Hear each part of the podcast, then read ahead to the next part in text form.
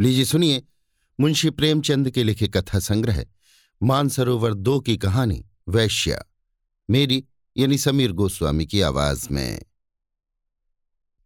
छह महीने बाद कलकत्ते से घर आने पर दया कृष्ण ने पहला जो काम किया, वो अपने प्रिय मित्र सिंगार सिंह से मातमपुरसी करने जाना था। सिंगार के पिता का आज तीन महीने हुए देहांत हो गया था। दया कृष्ण बहुत व्यस्त रहने के कारण उस समय न आ सका था। मातमपुरसी की रस्म पत्र लिखकर अदा कर दी थी, लेकिन ऐसा एक दिन भी नहीं बीता कि सिंगार की याद उसे न आई हो। अभी वो दो चार महीने और कलकत्ते रहना चाहता था, क्योंकि वहाँ उसने जो कारोबार जारी किया था, उसे संगठित रूप में लाने के लिए उसका वहाँ मौजूद रहना ज़रूरी था और उसकी थोड़े दिन की गैरहाजिरी से भी हानि की शंका थी।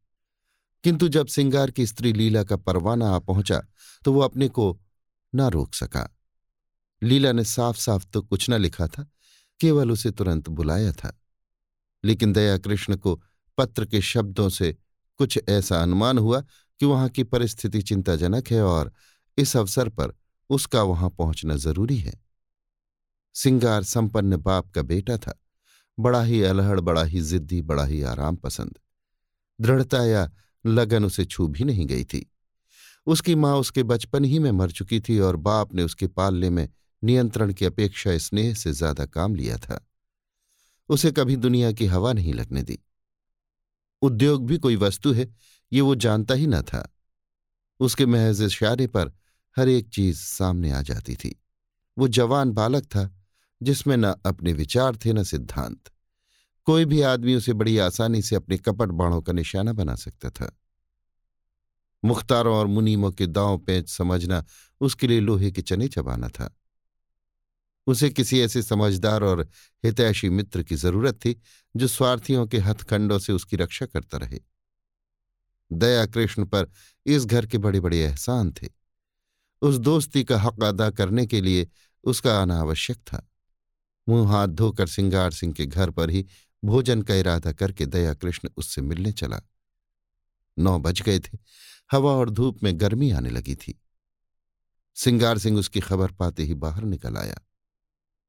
दया कृष्ण उसे देखकर चौंक पड़ा। लंबे लंबे केशों की जगह उसके सिर पर घुंघराले बाल थे। वो सिख था। आड़ी मांग निकली हुई थी। आँखों में न आँसू थे, न शोक का कोई दूसरा चिन्ह। चेहरा कुछ जर्द अवश्य था पर उस पर विलासिता की मुस्कुराहट थी। वो एक महीन रेशमी कमीज और मखमली जूते पहने हुए था। मानो किसी महफिल से उठा आ रहा हो। संवेदना के शब्द दयाकृष्ण के ओंठों तक आकर निराश लौट गए। वहाँ बधाई के शब्द ज़्यादा अनुकूल प्रतीत हो रहे थे। सिंगार सिंह लपक कर उसकी गले से लिपट गया और बोला, तुम खूब आए यार। इधर तुम्हारी बहुत याद आ रही थी। मगर पहले ये बतला दो, वहाँ का कारोबार बंद कराए या नहीं? अगर वो झंझट छोड़ आए हो तो पहले उसे तिलांजलि दे आओ। अब आप यहाँ से जाने ना पाएँगे। मैंने तो भाई अपना कैड़ा बदल दिया। बताओ, कब तक तपस्या करता? अब तो आए दिन जल से होते हैं। मैंने सोचा, यार, दुनिया में आए तो कुछ दिन सैर सपाटे का आनंद भी उठा लो। नहीं तो एक दिन यों ही हाथ मलते चले जाएँगे। कुछ भी साथ न जाएगा। दया कृष्ण विस्मय से उसके मुँह की ओर ताकने लगा। ये वही सिंगार है या कोई और? बाप के मरते ही इतनी तब्दीली। दोनों मित्र कमरे में गए और सोफे पर बैठे। सरदार साहब के सामने इस कमरे में फर्श और मसनत थी, अलमारी थी। अब दर्जनों गद्देदार सोफे और कुर्सियाँ हैं। कालीन का फर्श है, रेशमी पर्दे हैं बड़े बड़े आईने हैं। सरदार साहब को संचय की धुन थी, सिंगार को उड़ाने की धुन है। सिंगार ने एक सिगार जलाकर कहा, तेरी बहुत याद आती थी यार, तेरी जान की कसम। दया कृष्ण ने शिकवा किया, क्यों झूठ बोलते हो भाई? महीनों गुजर जाते थे, एक खत लिखने की तो आपको फुर्सत न मिलती थी। मेरी याद आती थी। सिंगार ने अलहड़पन से कहा, बस, इसी बात पर मेरी सेहत का एक जाम पियो। अरे यार, इस ज़िंदगी में और क्या रखा है? हँसी खेल में जो वक्त कट जाए, उसे गनीमत समझो। मैंने तो ये तपस्या त्याग दी। अब तो आए दिन जलसे होते हैं। कभी दोस्तों की दावत है, कभी दरिया की सैर, कभी गाना बजाना, कभी शराब की दौर मैंने कहा, लाओ, कुछ दिन वो बहार भी देख लो। हसरत क्यों दिल में रह जाए? आदमी संसार में कुछ भोगने के लिए आता है। यही ज़िंदगी के मज़े हैं। जिसने ये मज़े नहीं चखे, उसका जीना बढ़ता है। बस दोस्तों की मजलिस हो, बगल में माशूक हो और हाथ में प्याला हो। इसके सिवा मुझे और कुछ न चाहिए। उसने अलमारी खोलकर एक बोतल निकाली और दो गिलासों में शराब डालकर बोला, ये मेरी सेहत का जाम, इनकार न करना। मैं तुम्हारी सेहत का जाम पीता हूँ। दया कृष्ण को कभी शराब पीने का अवसर न मिला था। वो इतना धर्मात्मा तो न था कि शराब पीना पाप समझता। हाँ उसे दुर्व्यसन समझता था। गंध ही से उसका जी मितलाने लगा। उसे भय हुआ कि वो शराब का घूंट चाहे मुँह में ले ले, उसे कंठ के नीचे नहीं उतार सकता। उसने प्याले को शिष्टाचार के तौर पर हाथ में ले लिया, फिर उसे ज्यों का त्यों मेज पर रखकर बोला, तुम जानते हो, मैंने कभी नहीं पी। इस समय मुझे क्षमा करो। दस पाँच दिन में ये फन भी सीख जाऊँगा। मगर ये तो बताओ, अपना कारोबार भी कुछ देखते हो या इसी में पड़े रहते हो? सिंगार ने अरुचि से मुँह बनाकर कहा क्या ज़िक्र छेड़ दिया यार। कारोबार के पीछे इस छोटी सी ज़िंदगी को तबाह नहीं कर सकता। न कोई साथ लाया है, न साथ ले जाएगा। पापा ने मर मर कर धन संचय किया। क्या हाथ लगा? पचास तक पहुँचते पहुँचते चल बसे। उनकी आत्मा अब भी संसार के सुखों के लिए तरस रही होगी। धन छोड़कर मरने से फाके मस्त रहना कहीं अच्छा है। धन की चिंता तो नहीं सताती। पर ये हाय हाय तो नहीं होती कि मेरे बाद क्या होगा। तुमने गिलास मेज पर रख दिया। जरा पियो, आँखें खुल जाएँगी। दिल हरा हो जाएगा। और लोग सोडा और बर्फ़ मिलाते हैं। मैं तो खालिश पीता हूँ। इच्छा हो तो तुम्हारे लिए बर्फ़ मंगाऊं। दया कृष्ण ने फिर क्षमा मांगी। मगर सिंगार गिलास पर गिलास पीता गया। उसकी आँखें लाल लाल निकल आईं। ऊल जलूल बकने लगा। खूब ढींगे मारी। फिर बेसुरे राग में एक बाजारू गीत गाने लगा। अंत में उसी कुर्सी पर पड़ा पड़ा बेसुध हो गया। सहसा पीछे का पर्दा हटा और लीला ने उसे इशारे से बुलाया। दया कृष्ण की धमनियों में शतगुण वेग से रक्त दौड़ने लगा। उसकी संकोचमयी भीरू प्रकृति भीतर से जितनी ही रूपासक्त थी, बाहर से उतनी ही विरक्त। सुंदरियों के सम्मुख आकर वो स्वयं अवाक हो जाता था। उसके कपोलों पर लज्जा की लाली दौड़ जाती थी और आँखें झुक जाती थी। लेकिन मन उनके चरणों में लौट कर अपने आप को समर्पित कर देने के लिए विकल हो जाता था। मित्रगण उसे बूढ़े बाबा कहा करते थे। स्त्रियाँ उसे अरसिक समझकर उससे उदासीन रहती थीं। किसी युवती के साथ लंका तक रेल में एकांत यात्रा करके भी वो उससे एक शब्द भी बोलने का साहस न करता। हाँ यदि युवती स्वयं उसे छेड़ती तो वो अपने प्राण तक उसकी भेंट कर देता। उसके संकोचमय अवरुद्ध जीवन में लीला ही एक युवती थी, जिसने उसके मन को समझा था और उससे सवाक सहृदयता का व्यवहार किया था। तभी से दया कृष्ण मन से उसका उपासक हो गया था। उसके अनुभव शून्य हृदय में लीला नारी जाति का सबसे सुंदर आदर्श थी। उसकी प्यासी आत्मा को शरबत या लेमनेट की उतनी इच्छा न थी जितना ठंडे, मीठे पानी की। लीला में रूप है, लावण्य है, सुकुमारता है। इन बातों की ओर उसका ध्यान न था। उससे ज़्यादा रूपवती, लावण्यमयी और सुकुमार युवतियाँ उसने पार्कों में देखी थीं। लीला में सहृदयता है, विचार है, दया है। इन्हीं तत्वों की ओर उसका आकर्षण था। उसकी रसिकता में आत्मसमर्पण के सिवा और कोई भाव न था। लीला के किसी आदेश का पालन करना उसकी सबसे बड़ी कामना थी। उसकी आत्मा की तृप्ति के लिए इतना काफ़ी था। उसने कांपते हाथों से पर्दा उठाया और अंदर आकर खड़ा हो गया और विस्मय भरी आँखों से उसे देखने लगा। उसने लीला को यहाँ न देखा होता तो पहचान भी न सकता। वो रूप, यौवन और विकास की देवी इस तरह मुरझा गई थी जैसे किसी ने उसके प्राणों को चूस कर निकाल लिया हो। करुण स्वर में बोला, ये तुम्हारा क्या हाल है लीला? बीमार हो क्या? मुझे सूचना तक न दी? लीला मुस्कुरा कर बोली, तुमसे मतलब मैं बीमार हूँ या अच्छी हूँ, तुम्हारी बला से। तुम तो अपने सैर सपाटे करते रहे। छह महीने के बाद जब आपको याद आई है तो पूछते हो, बीमार हो? मैं उस रोग से ग्रस्त हूँ, जो प्राण लेकर ही छोड़ता है। तुमने इन महाशय की हालत देखी? उनका ये रंग देखकर मेरे दिल पर क्या गुजरती है? ये क्या मैं अपने मुँह से कहूँ, तभी समझोगे? मैं अब इस घर में ज़बरदस्ती पड़ी हूँ और बेहयाई से जीती हूँ। किसी को मेरी चाह या चिंता नहीं है। पापा, क्या मरे मेरा सुहाग ही उठ गया। कुछ समझती हूँ तो बेवकूफ़ बनाई जाती हूँ। रात रात भर न जाने कहाँ गायब रहते हैं। जब देखो नशे में मस्त, हफ्तों घर में नहीं आते कि दो बातें कर लूँ। अगर इनके यही ढंग रहे तो साल दो साल में रोटियों के मोहताज हो जाएँगे। दया ने पूछा, ये लत इन्हें कैसे पड़ गई? ये बातें तो इनमें न थी। लीला ने व्यथित स्वर में कहा, रुपए की बलिहारी है और क्या? इसीलिए तो बूढ़े मर मर के कमाते हैं और मरने के बाद लड़कों के लिए छोड़ जाते हैं।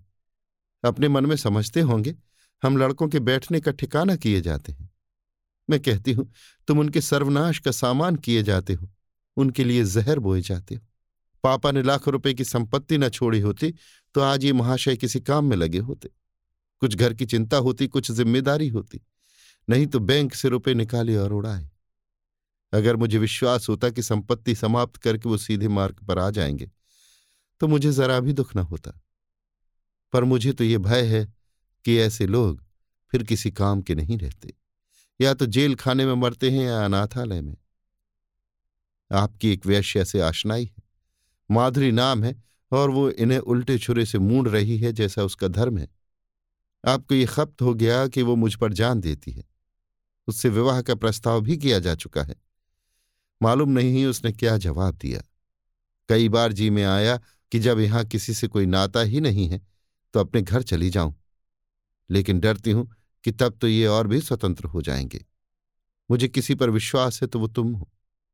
इसीलिए तुम्हें बुलाया था कि शायद तुम्हारे समझाने बुझाने का कुछ असर हो। अगर तुम भी असफल हुए तो मैं एक क्षण यहाँ न रहूँगी।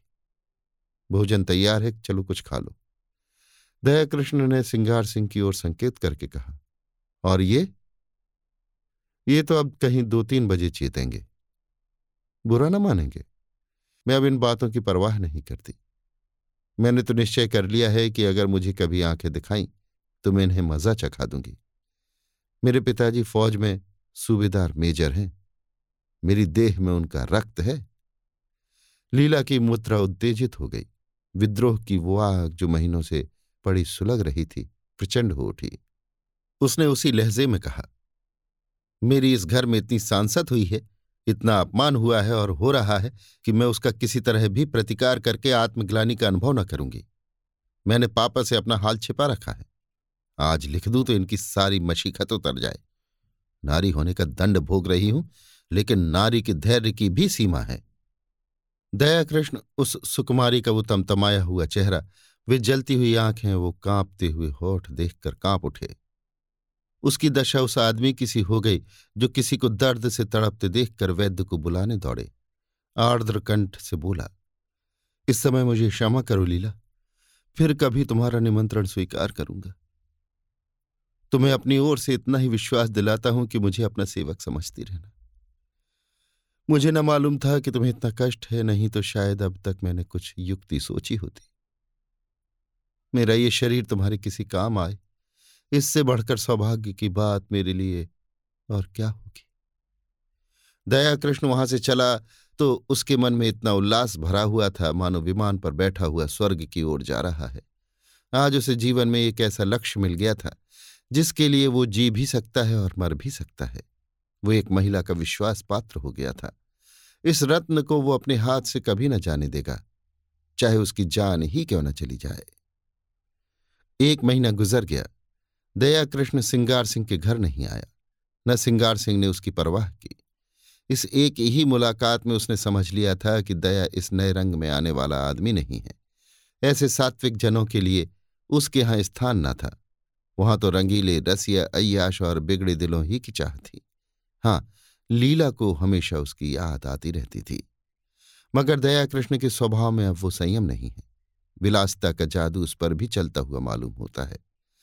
माधुरी के घर उसका भी आना जाना शुरू हो गया है। वो सिंगार सिंह का मित्र नहीं रहा, प्रतिद्वंदी हो गया है। दोनों एक ही प्रतिमा के उपासक हैं, मगर उनकी उपासना में अंतर है। सिंगार की दृष्टि से माधुरी केवल विलास की एक वस्तु है, केवल विनोद का एक यंत्र। दया कृष्ण विनय की मूर्ति है जो माधुरी की सेवा में ही प्रसन्न है। सिंगार माधुरी के हास विलास को अपना जर खरीद हक समझता है। दया कृष्ण इसी में संतुष्ट है कि माधुरी उसकी सेवाओं को स्वीकार करती है। माधुरी की ओर से जरा भी अरुचि देखकर वो उसी तरह बिगड़ जाएगा जैसे अपनी प्यारी घोड़ी की मुंहजोरी पर। दया कृष्ण अपने को उसकी कृपा दृष्टि के योग्य ही नहीं समझता। सिंगार जो कुछ माधुरी को देता है, गर्व भरे आत्म प्रदर्शन के साथ, मानो उस पर कोई एहसान कर रहा हो। दया कृष्ण के पास देने को है ही क्या? पर वो जो कुछ भेंट करता है, वो ऐसी श्रद्धा से मानो देवता को फूल चढ़ाता हो। सिंगार का आसक्त मन माधुरी को अपने पिंजरे में बंद रखना चाहता है, जिसमें उस पर किसी की निगाह न पड़े। दया कृष्ण निर्लिप्त भाव से उसकी स्वच्छंद क्रीड़ा का आनंद उठाता है। माधुरी को अब तक जितने आदमियों से साबिका पड़ा था वे सब सिंगार सिंह की ही भांति कामुकी ईर्ष्यालु, दम्भी और कोमल भावों से शून्य थे, रूप को भोगने की वस्तु समझने वाले। दया कृष्ण उन सबों से अलग था, साहृदयी, भद्र और सेवाशील। मानो उस पर अपनी आत्मा को समर्पण कर देना चाहता हो। माधुरी को अब अपने जीवन में कोई ऐसा पदार्थ मिल गया है, जिसे वो बड़ी एहतियात से संभाल कर रखना चाहती है। जड़ाव गहने अब उसकी आँखों में उतनी मूल्यवान नहीं रहे। जितनी ये फकीर की दी हुई तावीज। जड़ाऊ गहने हमेशा मिलेंगे। कि तावीज खो गई तो फिर शायद ही कभी हाथ आए। जड़ाऊ गहने केवल उसकी विलास प्रवृत्ति को उत्तेजित करते हैं। पर इस तावीज में कोई दैवी शक्ति है जो न जाने कैसे उसमें सदनराग और परिष्कार भावना को जगाती है। दया कृष्ण कभी प्रेम प्रदर्शन नहीं करता। अपनी विरह व्यथा के राग नहीं अलापता। पर माधुरी को उस पर पूरा विश्वास है। सिंगार सिंह के प्रलाप में उसे बनावट और दिखावे का आभास होता है। वो चाहती है ये जल्द यहाँ से टले। लेकिन दया कृष्ण के संयत भाषण में उसे गहराई तथा गंभीर और गुरुत्व का आभास होता है। औरों की वो प्रेमिका है, लेकिन दया कृष्ण की आशिक, जिसके कदमों की आहट पाकर उसके अंदर एक तूफ़ान उठने लगता है। उसके जीवन में ये नई अनुभूति है। अब तक वो दूसरों के भोग की वस्तु थी। अब कम से कम एक प्राणी की दृष्टि में वो आदर और प्रेम की वस्तु है। सिंगार सिंह को जब से दया कृष्ण के इस प्रेमाभिनय की सूचना मिली है, वो उसके खून का प्यासा हो गया है। ईर्ष्याग्नि से फूका जा रहा है। उसने दया कृष्ण के पीछे कई शहदे लगा रखे हैं कि वे उसे जहाँ पाएँ, उसका काम तमाम कर दें। वो खुद पिस्तौल लिए उसकी टोह में रहता है। दया कृष्ण इस खतरे को समझता है, जानता है। अपने नियत समय पर माधुरी के पास बिला नागा आ जाता है। मालूम होता है उसे अपनी जान का कुछ भी मोह नहीं है। शोहदे उसे देखकर क्यों कतरा जाते हैं? मौका पाकर भी उस पर वार नहीं करते। इसका रहस्य वो नहीं समझता। एक दिन माधुरी ने उससे कहा, कृष्ण जी, तुम यहाँ ना आया करो। तुम्हें तो पता नहीं है, पर यहाँ तुम्हारे बीसों दुश्मन हैं। मैं डरती हूँ कि किसी दिन कोई बात ना हो जाए। शिशिर की तुषार मंडित संध्या थी। माधुरी एक काश्मीरी शाल ओढ़े अंगीठी के सामने बैठी हुई थी। कमरे में बिजली का रजत प्रकाश फैला हुआ था। दया कृष्ण ने देखा माधुरी की आँखें सजल हो गई हैं और वो मुँह फेर कर उन्हें दया कृष्ण से छिपाने की चेष्टा कर रही है। प्रदर्शन और सुख भोग करने वाली रमणी क्यों इतना संकोच कर रही है कि उसका अनाड़ी मन न समझ सका? हाँ माधुरी के गोरे, प्रसन्न, संकोचहीन मुख पर लज्जा मिश्रित मधुरिमा की ऐसी छटा उसने कभी न देखी थी। आज उसने उस मुख पर कुलवधु की भीरु आकांक्षा और दृढ़ वात्सल्य देखा और उसके अभिनय में सत्य का उदय हो गया। उसने स्थिर भाव से जवाब दिया, मैं तो किसी की बुराई नहीं करता। मुझसे किसी को क्यों वैर होने लगा? मैं किसी का बाधक नहीं, किसी का विरोधी नहीं। दाता के द्वार पर सभी भिक्षुक जाते हैं। अपना अपना भाग्य है, किसी को एक चुटकी मिलती है, किसी को पूरा थाल। कोई क्यों किसी से जले? अगर किसी पर तुम्हारी विशेष कृपा है तो मैं उसे भाग्यशाली समझकर उसका आदर करूँगा। चलूँ क्यों? माधुरी ने स्नेह कातर स्वर में कहा, जी नहीं, आप कल से ना आया कीजिए। दया कृष्ण मुस्कुराकर बोला, तुम मुझे यहाँ से नहीं रोक सकती। भिक्षुक को तुम दुत्कार सकती हो द्वार पर आने से नहीं रोक सकती। माधुरी स्नेह की आँखों से उसे देखने लगी, फिर बोली, क्या सभी आदमी तुम्ही जैसी निष्कपट है? तो फिर मैं क्या करूँ? यहाँ ना आया करो। ये मेरे बस की बात नहीं। माधुरी एक क्षण तक विचार करके बोली, एक बात कहूँ, मानोगे? चलो, हम तुम किसी दूसरे नगर की राह ले। केवल इसीलिए कि कुछ लोग मुझसे खार खाते हैं। खार नहीं खाते। तुम्हारी जान के ग्राहक हैं। दया कृष्ण उसी अविचलित भाव से बोला, जिस दिन प्रेम का ये पुरस्कार मिलेगा, वो मेरे जीवन का नया दिन होगा, माधुरी। इससे अच्छी मृत्यु और क्या हो सकती है? तब मैं तुमसे पृथक न होकर तुम्हारे मन में तुम्हारी स्मृति में रहूँगा। माधुरी ने कोमल हाथ से उसके गाल पर थपकी दी, उसकी आँखें भर आई थी। इन शब्दों में जो प्यार भरा हुआ था, वो जैसे पिचकारी की धार की तरह उसके हृदय में समा गया। ऐसी विकल वेदना, ऐसा नशा, इसे वो क्या कहे? उसने करुण स्वर में कहा, ऐसी बातें न किया करो कृष्ण। नहीं तो मैं सच कहती हूँ, एक दिन जहर खाकर तुम्हारे चरणों पर सो जाऊँगी। तुम्हारे इन शब्दों में न जाने क्या जादू था कि मैं जैसे फूक उठी। अब आप खुदा के लिए यहाँ ना आया कीजिए, नहीं तो देख लेना। मैं एक दिन प्राण दे दूँगी। तुम क्या जानो, हत्यारा सिंगार किस बुरी तरह तुम्हारे पीछे पड़ा हुआ है? मैं उसके शोहदों की खुशामद करते करते हार गई। कितना कहती हूँ, दया कृष्ण से मेरा कोई संबंध नहीं। उसके सामने तुम्हारी निंदा करती हूँ, कितना कोसती हूँ। लेकिन उस निर्दयी को मुझ पर विश्वास नहीं आता। तुम्हारे लिए मैंने इन गुंडों की कितनी मिन्नतें की हैं। उनके हाथ कितना अपमान सहा है। वो तुमसे ना कहना ही अच्छा है। जिनका मुँह देखना भी मैं अपने शान के खिलाफ समझती उनके पैरों पड़ी हूँ। लेकिन ये कुत्ते हड्डियों के टुकड़े पाकर और भी शेर हो जाते मैं अब उनसे तंग आ गई हूँ और तुमसे हाथ जोड़कर कहती हूँ कि यहाँ से किसी ऐसी जगह चले चलो, जहाँ हमें कोई न जानता हो। वहाँ शांति के साथ पड़े रहे। मैं तुम्हारे साथ सब कुछ झेलने को तैयार हूँ। आज इसका निश्चय कराए बिना मैं तुम्हें न जाने दूँगी। मैं जानती हूँ, तुम्हें मुझ पर अब भी विश्वास नहीं है। तुम्हें संदेह है कि तुम्हारे साथ कपट करूँगी। दया कृष्ण ने टोका, नहीं माधुरी, तुम मेरे साथ अन्याय कर रही हो। मेरे मन में कभी ऐसा संदेह नहीं आया। पहले ही दिन मुझे न जाने क्यों कुछ ऐसा प्रतीत हुआ कि तुम अपनी और बहनों से पृथक हो। मैंने तुम में वो शील और संकोच देखा, जो मैंने कुल वधुओं में देखा है। माधुरी ने उसकी आँखों में आँखें गड़ाकर कहा तुम झूठ बोलने की कला में इतने निपुण नहीं हो, कृष्ण, कि वैश्या को भुलावा दे सको। मैं न शीलवती हूँ, न संकोचवती हूँ और न अपनी दूसरी बहनों से भिन्न हूँ। मैं वैश्या हूँ। उतनी ही कलुषित, उतनी ही विलासांध, उतनी ही मायावनी, जितनी मेरी दूसरी बहनें। बल्कि उनसे कुछ ज़्यादा। न तो मन्न पुरुषों की तरह मेरे पास विनोद और वासना तृप्ति के लिए आए थे। नहीं महीनों आते रहने पर भी तुम यों अलिप्त न रहते। तुमने कभी डींग नहीं मारी, मुझे धन का प्रलोभन नहीं दिया। मैंने भी कभी तुमसे धन की आशा नहीं की। तुमने अपनी वास्तविक स्थिति मुझसे कह दी। फिर भी मैंने तुम्हें एक नहीं, अनेक ऐसे अवसर दिए कि कोई दूसरा आदमी उन्हें न छोड़ता। लेकिन तुम्हें मैं अपने पंजे में न ला सकी। तुम चाहे और जिस इरादे से आए हो, भोग की इच्छा से नहीं आए। अगर मैं तुम्हें इतना नीच, इतना हृदयहीन, इतना विलासांध समझती तो इस तरह तुम्हारी नाज ना उठाती। फिर मैं भी तुम्हारे साथ मित्र भाव रखने लगी। समझ लिया मेरी परीक्षा हो रही है। जब तक इस परीक्षा में सफल न हो जाऊँ, तुम्हें नहीं पा सकती। तुम जितने सज्जन हो, उतने ही कठोर हो। ये कहते हुए माधुरी ने दया कृष्ण का हाथ पकड़ लिया और अनुराग और समर्पण भरी चितवनों से उसे देखकर बोली, सच बताओ कृष्ण तुम मुझमें क्या देखकर आकर्षित हुए थे? देखो, बहानेबाजी न करना।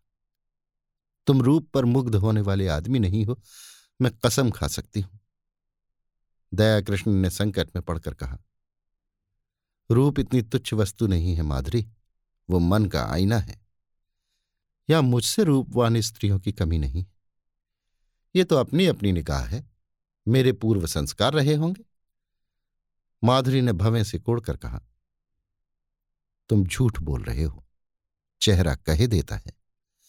दया कृष्ण ने परास्त होकर पूछा, पूछकर क्या करोगी माधुरी? मैं डरता हूँ, कहीं तुम मुझसे घृणा न करने लगो। संभव है तुम मेरा जो रूप देख रही हो, वो मेरा असली रूप ना हो। माधुरी का मुँह लटक गया। विरक्त सी होकर बोली, इसका खुले शब्दों में ये अर्थ है कि तुम्हें मुझ पर विश्वास नहीं। ठीक है, वैश्याओं पर विश्वास करना भी नहीं चाहिए। विद्वानों और महात्माओं का उपदेश कैसे न मानोगे। नारी हृदय इस समस्या पर विजय पाने के लिए अपने अस्त्रों से काम लेने लगा। दया कृष्ण पहले ही पहले हमले में हिम्मत छोड़ बैठा। बोला, तुम तो नाराज़ हुई जाती हो माधुरी। मैंने तो केवल इस विचार से कहा था कि तुम मुझे धोखेबाज समझने लगोगी। तुम्हें शायद मालूम नहीं है, सिंगार सिंह ने मुझ पर कितने एहसान किए हैं। मैं उन्हीं के टुकड़ों पर पला हूँ। इसमें रत्ती भर भी मुबागला नहीं।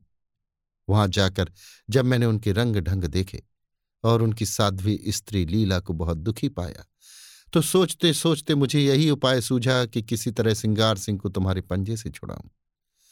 मेरे इस अभिमान का यही रहस्य है, लेकिन उन्हें छुड़ा तो न सका, खुद फंस गया। मेरे इस फरेब की जो सजा चाहे दो, सिर झुकाए हुए हूँ। माधुरी का अभिमान टूट गया, जलकर बोली तो ये कहिए कि आप लीला देवी के आशिक हैं।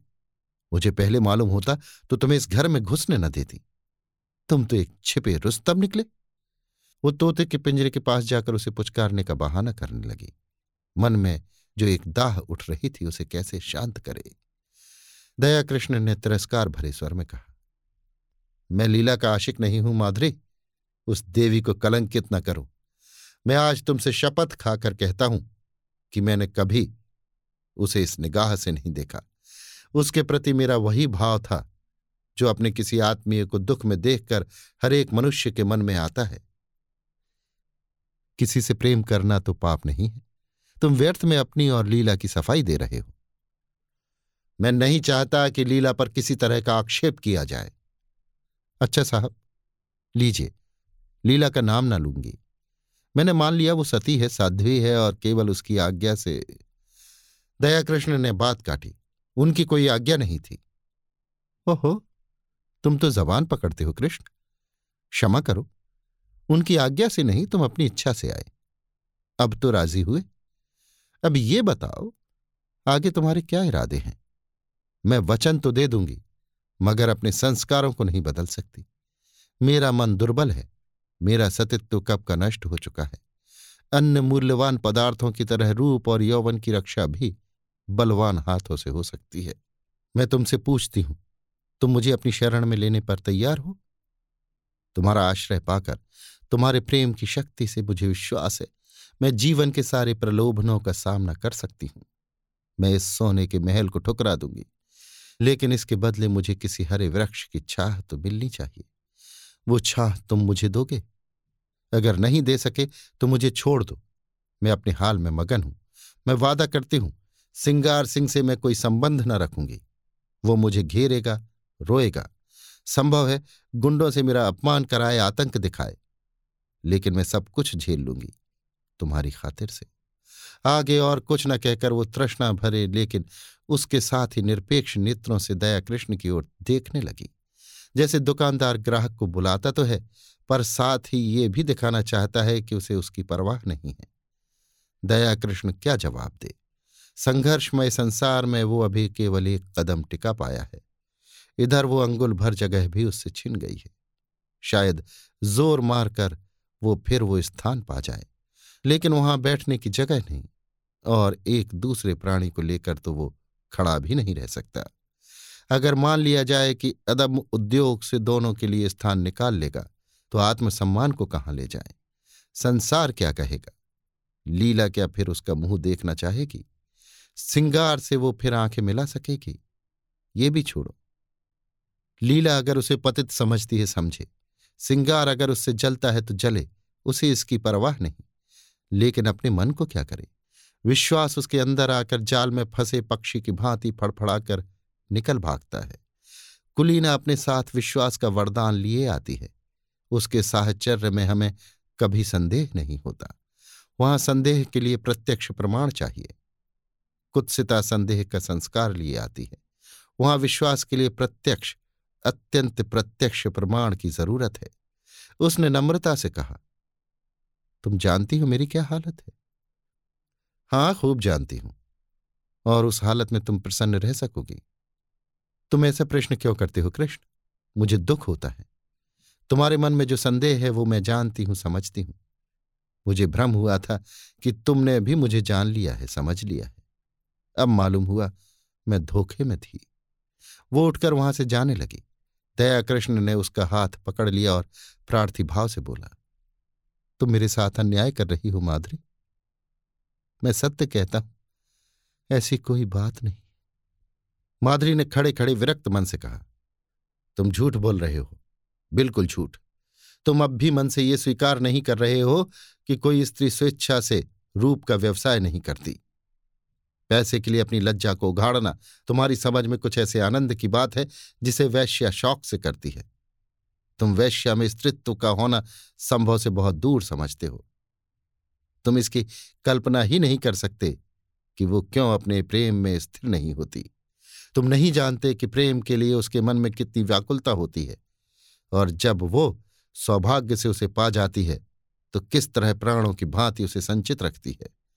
खारे पानी के समुद्र में मीठे पानी का छोटा सा पात्र कितना प्रिय होता है, इसे वो क्या जाने, जो मीठे पानी के मटके उंडेलता रहता हो। दया कृष्ण कुछ ऐसे असमंजस में पड़ा हुआ था कि उसके मुँह से एक भी शब्द न निकला। उसके मन में जो शंका चिंगारी की भांति छिपी हुई है, वो बाहर निकलकर कितनी भयंकर ज्वाला उत्पन्न कर देगी। उसने कपट का जो अभिनय किया था, प्रेम का जो स्वांग रचा था, उसकी ग्लानी उसे और भी व्यथित कर रही थी। सहसा माधुरी ने निष्ठुरता से पूछा, तुम यहाँ क्यों बैठे हो? दया कृष्ण ने अपमान को पीकर कहा, मुझे सोचने के लिए कुछ समय दो माधुरी। क्या सोचने के लिए? अपना कर्तव्य। मैंने अपना कर्तव्य सोचने के लिए तो तुमसे समय नहीं मांगा। तुम अगर मेरे उद्धार की बात सोच रहे हो तो उसे दिल से निकाल डालो। मैं भ्रष्टा हूँ और तुम साधुता के पुतले हो। जब तक ये भाव तुम्हारे अंदर रहेगा, मैं तुमसे उसी तरह बात करूँगी जैसे औरों के साथ करती हूँ। अगर भ्रष्ट हूँ तो जो लोग यहाँ अपना मुँह काला करने आते हैं, वे कुछ कम भ्रष्ट नहीं हैं। तुम जो एक मित्र की स्त्री पर दांत लगाए हुए हो, तुम जो एक सरला अबला के साथ झूठे प्रेम का स्वांग करते हो, तुम्हारे हाथ हो अगर मुझे स्वर्ग भी मिलता हो तो उसे ठुकरा दूँ। दया कृष्ण ने लाल आँखें करके कहा, तुमने फिर वही आक्षेप किया? माधुरी तिलमिला उठी। उसकी रही सही मृदुता भी ईर्ष्या के उमड़ते हुए प्रवाह में समा गई। लीला पर आक्षेप भी ऐसा है, इसलिए कि वो कुलवधु है। मैं वैश्या हूँ, इसलिए मेरे प्रेम का उपकार भी स्वीकार नहीं किया जा सकता। उसने अविचलित भाव से कहा, आक्षेप नहीं कर रही हूँ, सच्ची बात कह रही हूँ, तुम्हारे डर से बिल खोदने जा रही हूँ। तुम स्वीकार करो या ना करो, तुम लीला पर मरते हो, तुम्हारी लीला तुम्हें मुबारक रहे। मैं अपने सिंगार सिंह ही में प्रसन्न हूँ। उद्धार की लालसा अब नहीं रही। पहले जाकर अपना उद्धार करो, अब से खबरदार कभी भूल कर भी यहाँ ना आना, नहीं तो पछताओगे। तुम जैसे रंगे हुए पतितों का उद्धार नहीं करते। उद्धार वही कर सकते हैं जो उद्धार के अभिमान को हृदय में आने ही नहीं देते। जहाँ प्रेम है, वहाँ किसी तरह का भेद नहीं रह सकता। ये कहने के साथ ही वो उठकर बराबर वाले दूसरे कमरे में चली गई और अंदर से द्वार बंद कर लिया। दया कृष्ण कुछ देर वहाँ मरमा हंस रहा। फिर धीरे धीरे नीचे उतर गया, मानो देह में प्राण न हो। दो दिन दया कृष्ण घर से न निकला। माधुरी ने उसके साथ जो व्यवहार किया, इसकी उसे आशा न थी। माधुरी को उससे प्रेम था, इसका उसे विश्वास था। लेकिन जो प्रेम इतना असहिष्णु हो, जो दूसरों के मनोभावों का जरा भी विचार न करे, जो मिथ्या कलंकारोप करने से भी संकोच न करे, वो उन्माद हो सकता है, प्रेम नहीं। उसने बहुत अच्छा किया कि माधुरी के कपट जाल में न फंसा, नहीं तो उसकी न जाने क्या दुर्गति होती। पर दूसरे क्षण उसके भाव बदल जाते और माधुरी के प्रति उसका मन कोमलता से भर जाता। अब वो अपनी अनुदारता पर, अपनी संकीर्णता पर पछता था। उसे माधुरी पर संदेह करने का कोई कारण न था। ऐसी दशा में ईर्ष्या स्वाभाविक है और वो ईर्ष्या ही क्या जिसमें डंक न हो, विष न हो। माना समाज उसकी निंदा करता है। ये भी मान लिया कि माधुरी सती भार्या न होती। कम से कम सिंगार सिंह तो उसके पंजे से निकल जाता। दया कृष्ण के सिर से ऋण का भार तो कुछ हल्का हो जाता। लीला का जीवन तो सुखी हो जाता। सहसा किसी ने द्वार खटखटाया। उसने द्वार खोला तो सिंगार सिंह सामने खड़ा था। बाल बिखरे हुए, कुछ अस्त व्यस्त। दया कृष्ण ने हाथ मिलाते हुए पूछा, क्या पाँव पाँव ही आ रहे हो? मुझे क्यों ना बुला लिया? सिंगार ने उसे चुभती हुई आँखों से देखकर कहा, मैं तुमसे ये पूछने आया हूँ कि माधुरी कहाँ है? अवश्य तुम्हारे घर में होगी। क्यों? अपने घर पर होगी? मुझे क्या खबर? मेरे घर क्यों आने लगी? इन बहानों से काम न चलेगा, समझ गए? मैं कहता हूँ, मैं तुम्हारा खून पी जाऊँगा, वरना ठीक ठीक बता दो, वो कहाँ गई? मैं बिल्कुल कुछ नहीं जानता, तुम्हें विश्वास दिलाता हूँ। मैं तो दो दिन से घर से निकला ही नहीं। रात को मैं उसके पास था सवेरे मुझे उसका ये पत्र मिला। मैं उसी वक्त दौड़ा हुआ उसके घर गया। वहाँ उसका पता न था। नौकरों से इतना मालूम हुआ तांगे पर बैठकर कहीं गई है। कहाँ गई है, ये कोई न बता सका। मुझे शक हुआ, यहाँ आई होगी। जब तक तुम्हारे घर की तलाशी न ले लूँ, मुझे चैन न आएगी। उसने मकान का एक एक कोना देखा। तख्त के नीचे, अलमारी के पीछे। तब निराश होकर बोला, बड़ी बेवफा और मक्कार औरत है। जरा इस खत को पढ़ो। दोनों फर्श पर बैठ गए। दयाकृष्ण ने पत्र लेकर पढ़ना शुरू किया। सरदार साहब, मैं आज कुछ दिनों के लिए यहाँ से जा रही हूँ। कब लौटूँगी कुछ नहीं जानती। कहाँ जा रही हूँ ये भी नहीं जानती। जा इसलिए रही हूँ कि इस बेशर्मी और बेहयाई की ज़िंदगी से मुझे घृणा हो रही है। और घृणा हो रही है उन लंपटों से, जिनके कुत्सित विलास का मैं खिलौना थी और जिनमें तुम मुख हो। तुम महीनों से मुझ पर सोने और रेशम की वर्षा कर रहे हो। मगर मैं तुमसे पूछती हूँ, उससे लाख गुने सोने और दस लाख गुने रेशम पर भी तुम अपनी बहन या स्त्री को इस रूप के बाज़ार में बैठने दोगे? कभी नहीं। उन देवियों में कोई ऐसी वस्तु है, जिसे तुम संसार भर की दौलत से भी मूल्यवान समझते हो। लेकिन जब तुम शराब के नशे में चूर, अपने एक एक अंग में काम का उन्माद भरे आते थे तो तुम्हें कभी ध्यान आता था कि तुम उसी अमूल्य वस्तु को किस निर्दयता के साथ पैरों से कुचल रहे हो? कभी ध्यान आता था कि अपनी कुल देवियों को इस अवस्था में देखकर तुम्हें कितना दुख होता? कभी नहीं। ये उन गीदड़ों और गिद्धों की मनोवृत्ति है, जो किसी लाश को देखकर चारों ओर से जमा हो जाते हैं और उसे नोच नोच कर खाते हैं। ये समझ रखो, नारी अपना बस रहते हुए कभी पैसों के लिए अपने को समर्पित नहीं करती। यदि वो ऐसा कर रही है तो समझ लो कि उसके लिए और कोई आश्रय और कोई आधार नहीं है। और पुरुष इतना निर्लज है कि उसकी दुरावस्था से अपनी वासना तृप्त करता है और इसके साथ ही इतना निर्दय कि उसके माथे पर पतिता का कलंक लगाकर उसे उसी दुरावस्था में मरते देखना चाहता है। क्या वो नारी?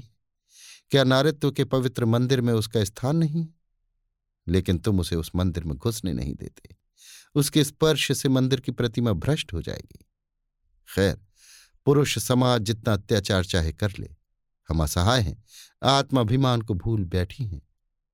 लेकिन सहसा सिंगार सिंह ने उसके हाथ से वो पत्र छीन लिया और जेब में रखता हुआ बोला, क्या बड़े गौर से पढ़ रहे हो? कोई नई बात नहीं। सब कुछ वही है जो तुमने सिखाया है। यही करने तो तुम उसके यहाँ जाते थे। मैं कहता हूँ, तुम्हें मुझसे इतनी जलन क्यों हो गई? मैंने तो तुम्हारे साथ कोई बुराई ना की थी। इस साल भर में मैंने माधुरी पर दस हज़ार से कम न फूके होंगे। घर में जो कुछ मूल्यवान था, वो मैंने उसके चरणों पर चढ़ा दिया और आज उसे साहस हो रहा है कि वो हमारी कुल देवियों की बराबरी करे। ये सब तुम्हारा प्रसाद है। सत्तर चूहे खा के बिल्ली हज को चली। कितनी बेवफा जात है, ऐसो को तो गोली मार दे। जिस पर सारा घर लुटा दिया, जिसके पीछे सारे शहर में बदनाम हुआ, वो आज मुझे उपदेश करने चली है। ज़रूर इसमें कोई ना कोई रहस्य है, कोई नया शिकार फंसा होगा। मगर मुझसे भाग कर जाएगी कहाँ? ढूंढ ना निकालूं तो नाम नहीं। कम बख्त कैसी प्रेम भरी बातें करती थी कि मुझ पर घड़ो नशा चढ़ जाता था। बस, कोई नया शिकार फंस गया। ये बात ना हो, मूछ मुड़ा लूँ। दया कृष्ण उसके सफाचट चेहरे की ओर देखकर मुस्कुराया। तुम्हारी मूछे तो पहले ही मुड़ चुकी है। इस हल्के से विनोद ने जैसे सिंगार सिंह के घाव पर मरहम रख दिया। वो बेसरो सामान घर, वो फटा फर्श, वे टूटी फूटी चीज़ें देखकर उसे दया कृष्ण पर दया आ गई। चोट की तिलमिलाहट में वो जवाब देने के लिए ईंट पत्थर ढूंढ रहा था। पर अब चोट ठंडी पड़ गई थी और दर्द घनीभूत हो रहा था। दर्द के साथ साथ सौहार्द भी जाग रहा था। जब आग ही ठंडी हो गई तो धुआँ कहाँ से आता? उसने पूछा। सच कहना, तुमसे भी कभी प्रेम की बातें करती थी? दया कृष्ण ने मुस्कुराते हुए कहा। मुझसे। मैं तो खाली उसकी सूरत देखने जाता था। सूरत देखकर दिल पर काबू तो नहीं रहता। ये तो अपनी अपनी रुचि है। है मोहनी, देखते ही कलेजे पर छुरी चल जाती है। मेरे कलेजे पर तो कभी छुरी नहीं चली। यही इच्छा होती थी कि इसके पैरों पर गिर पड़ूं। इसी शायरी ने तो ये अनर्थ किया। तुम जैसे बुद्धुओं को किसी देहातिन से शादी करके रहना चाहिए। चले थे वैश्या से प्रेम करने। एक क्षण के बाद उसने फिर कहा, मगर है बेवफा, मक्कार। तुमने उससे वफा की, आशा की। मुझे तो यही अफसोस है। तुमने वो दिल ही नहीं पाया। तुमसे क्या कहूँ? एक मिनट के बाद उसने सहृदय भाव से कहा, अपने पत्र में उसने बातें तो सच्ची लिखी हैं, चाहे कोई माने या ना माने। सौंदर्य को बाजारू चीज़ समझना कुछ बहुत अच्छी बात तो नहीं तय कृष्ण ने पुचारा दिया जब स्त्री अपना रूप बेचती है तो उसके खरीददार भी निकल आते हैं। फिर यहाँ तो कितनी ही जातियाँ हैं जिनका यही पेशा है। ये पेशा चला कैसे? स्त्रियों की दुर्बलता से? नहीं, मैं समझता हूँ बिस्मिल्लाह पुरुषों ने की होगी। इसके बाद एकाएक जेब से घड़ी निकालकर देखता हुआ बोला, ओह, दो बज गए और अभी मैं यहीं बैठा हूँ। आज शाम को मेरे यहाँ खाना खाना। जरा इस विषय पर बातें होंगी। अभी तो उसे ढूंढ निकालना है। वो है कहीं इसी शहर में। घर वालों से भी कुछ नहीं कहा। बुढ़िया नायका सिर पीट रही थी। उस्ताद जी अपनी तकदीर को रो रहे थे। न जाने कहाँ जाकर छिप रही। उसने उठकर दयाकृष्ण से हाथ मिलाया और चला। दयाकृष्ण ने पूछा, मेरी तरफ़ से तो तुम्हारा दिल साफ़ हो गया? सिंगार सिंह ने पीछे फिरकर कहा, हुआ भी और नहीं भी हुआ। और बाहर निकल गया। सात आठ दिन तक सिंगार सिंह ने सारा शहर छाना। पुलिस में रिपोर्ट की, समाचार पत्रों में नोटिस छपाई, अपने आदमी दौड़ाए। लेकिन माधुरी का कुछ भी सुराग न मिला कि महफिल गर्म होती। मित्रवृंद सुबह शाम हाजिरी देने आते और अपना समूह लेकर लौट जाते। सिंगार के पास उनके साथ गपशप करने का समय न था। गर्मी के दिन सजा हुआ कमरा भट्टी बना हुआ था। खस की टट्टियाँ भी थीं, पंखा भी। लेकिन गर्मी जैसे किसी के समझाने बुझाने की परवाह नहीं करना चाहती। अपने दिल का बुखार निकालकर ही रहेगी। सिंगार सिंह अपने भीतर वाले कमरे में बैठा हुआ पैक पर पैक चढ़ा रहा था, पर अंदर की आग न शांत होती थी। इस आग ने ऊपर की घास फूस को जलाकर भस्म कर दिया था और अब अंतस्थल की जड़ विरक्ति और अचल विचार को द्रवित करके बड़े वेग से ऊपर फेंक रही थी।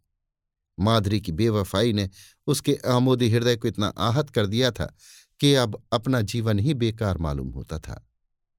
माधुरी उसके जीवन में सबसे सत्य वस्तु थी, सत्य भी और सुंदर भी। उसके जीवन की सारी रेखाएँ इसी बिंदु पर आकर जमा हो जाती थीं। वो बिंदु एकाएक पानी के बुलबुले की भांति मिट गया और अब वे सारी रेखाएँ, वे सारी भावनाएँ, वे सारी मृदु स्मृतियाँ उन झल्लाई हुई मधुमक्खियों की तरह भन भनाती फिरती थी, जिनका छत्ता जला दिया गया हो। जब माधुरी ने कपट व्यवहार किया तो और किससे कोई आशा की जाए? इस जीवन ही में क्या है? आम मेरा सीना रहा तो गुठली किस काम की? लीला कई दिनों से महफिल में सन्नाटा देखकर चकित हो रही थी। उसने कई महीनों से घर के किसी विषय में बोलना छोड़ दिया था। बाहर से जो आदेश मिलता था, उसे बिना कुछ कहे सुने पूरा करना ही उसके जीवन का क्रम था। वीत राग सी हो गई थी। न किसी शौक से वास्ता था, न सिंगार से। मगर इस कई दिन के सन्नाटे ने उसके उदास मन को भी चिंतित कर दिया। चाहती थी कि कुछ पूछे लेकिन पूछे कैसे? मान जो टूट जाता। मान ही किस बात का? मान तब करे जब कोई उसकी बात पूछता हो। मान अपमान से प्रयोजन नहीं। नारी ही क्यों हुई? उसने धीरे धीरे कमरे का पर्दा हटाकर अंदर झांका। देखा सिंगार सिंह सोफा पर चुपचाप लेटा हुआ है, जैसे कोई पक्षी साँझ के सन्नाटे में परों में मुँह छिपाए बैठा हो।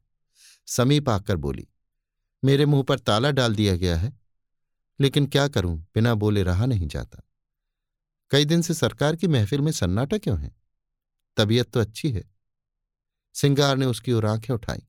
उनमें व्यथा भरी हुई थी। कहा, तुम अपने मैके क्यों नहीं चली जाती लीला? आपकी जो आज्ञा।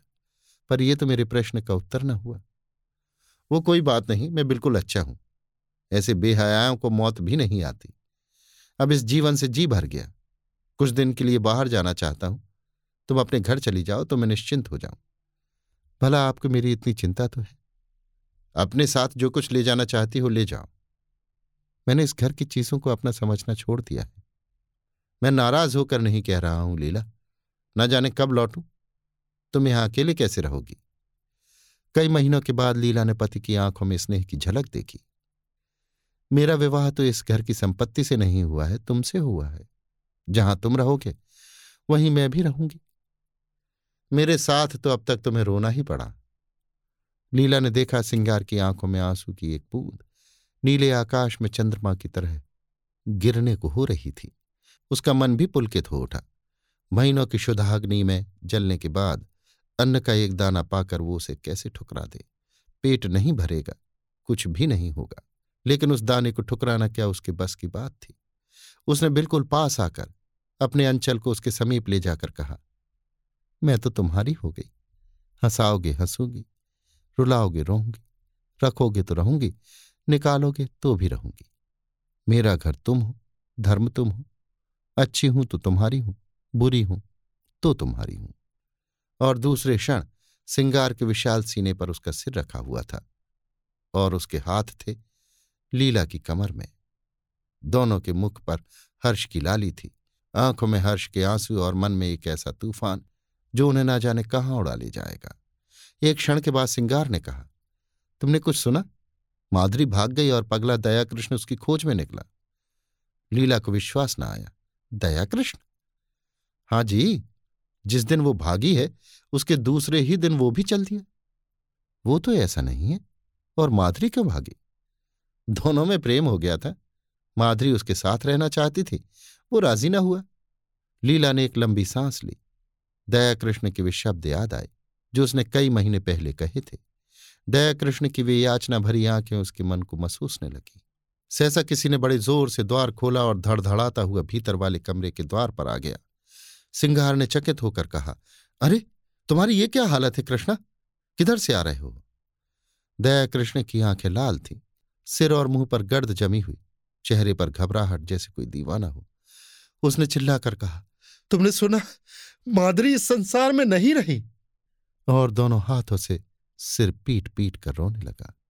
मानो हृदय और प्राणों को आँखों से बहा देगा। अभी आप सुन रहे थे मुंशी प्रेमचंद के लिखे कथा संग्रह, मानसरोवर दो की कहानी, वैश्या, मेरी यानी समीर गोस्वामी की आवाज़ में।